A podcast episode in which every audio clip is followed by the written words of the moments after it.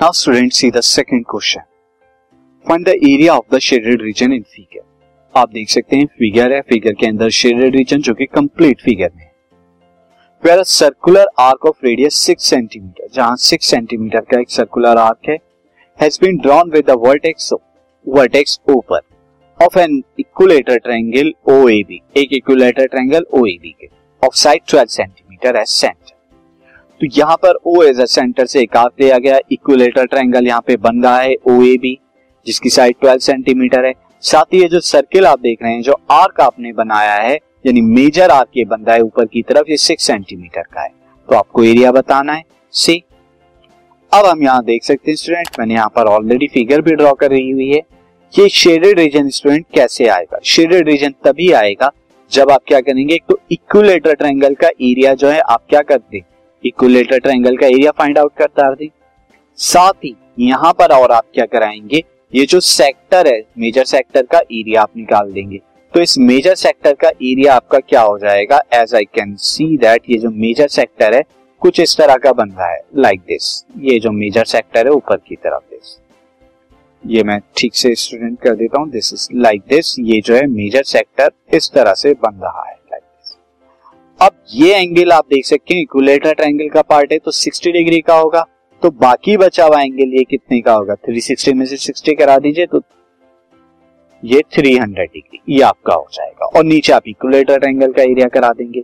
Now see student तो ये shaded region का क्या आ जाएगा? Area of the major sector यानी 300 डिग्री वाला ये सारा एरिया आएगा, और प्लस इक्विलेटर ट्रायंगल का area since radius of radius of major sector radius of major sector कितना हो जाएगा? मेजर सेक्टर को मैं रेडियस को आर ले लेता हूँ।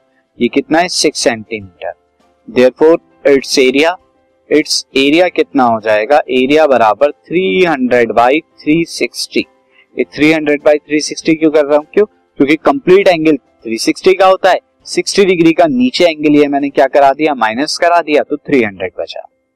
इंटू में पाई आर स्क्वायर यानी कि 22 टू बाई सेवन इंटू यहाँ पर आर कितना है? सिक्स इंटू सिक्स यहाँ पर ज़ीरो से ज़ीरो कैंसिल आउट होगा। साथ ही आप क्या करेंगे? सिक्स से थर्टी को करेंगे फाइव टाइम सिक्स को थर्टी सिक्स से करेंगे सिक्स टाइम और इस सिक्स से ये सिक्स कैंसिल आउट हो जाएगा। तो आपको क्या मिलेगा?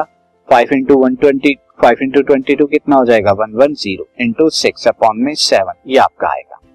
That is six six zero upon में सेवन सेंटीमीटर स्क्वायर अब एरिया ऑफ़ इक्विलेटर ट्रायंगल क्या होगा? Area of area of equilateral triangle equilateral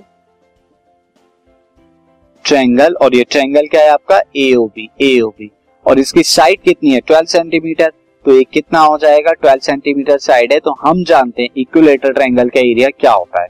This will be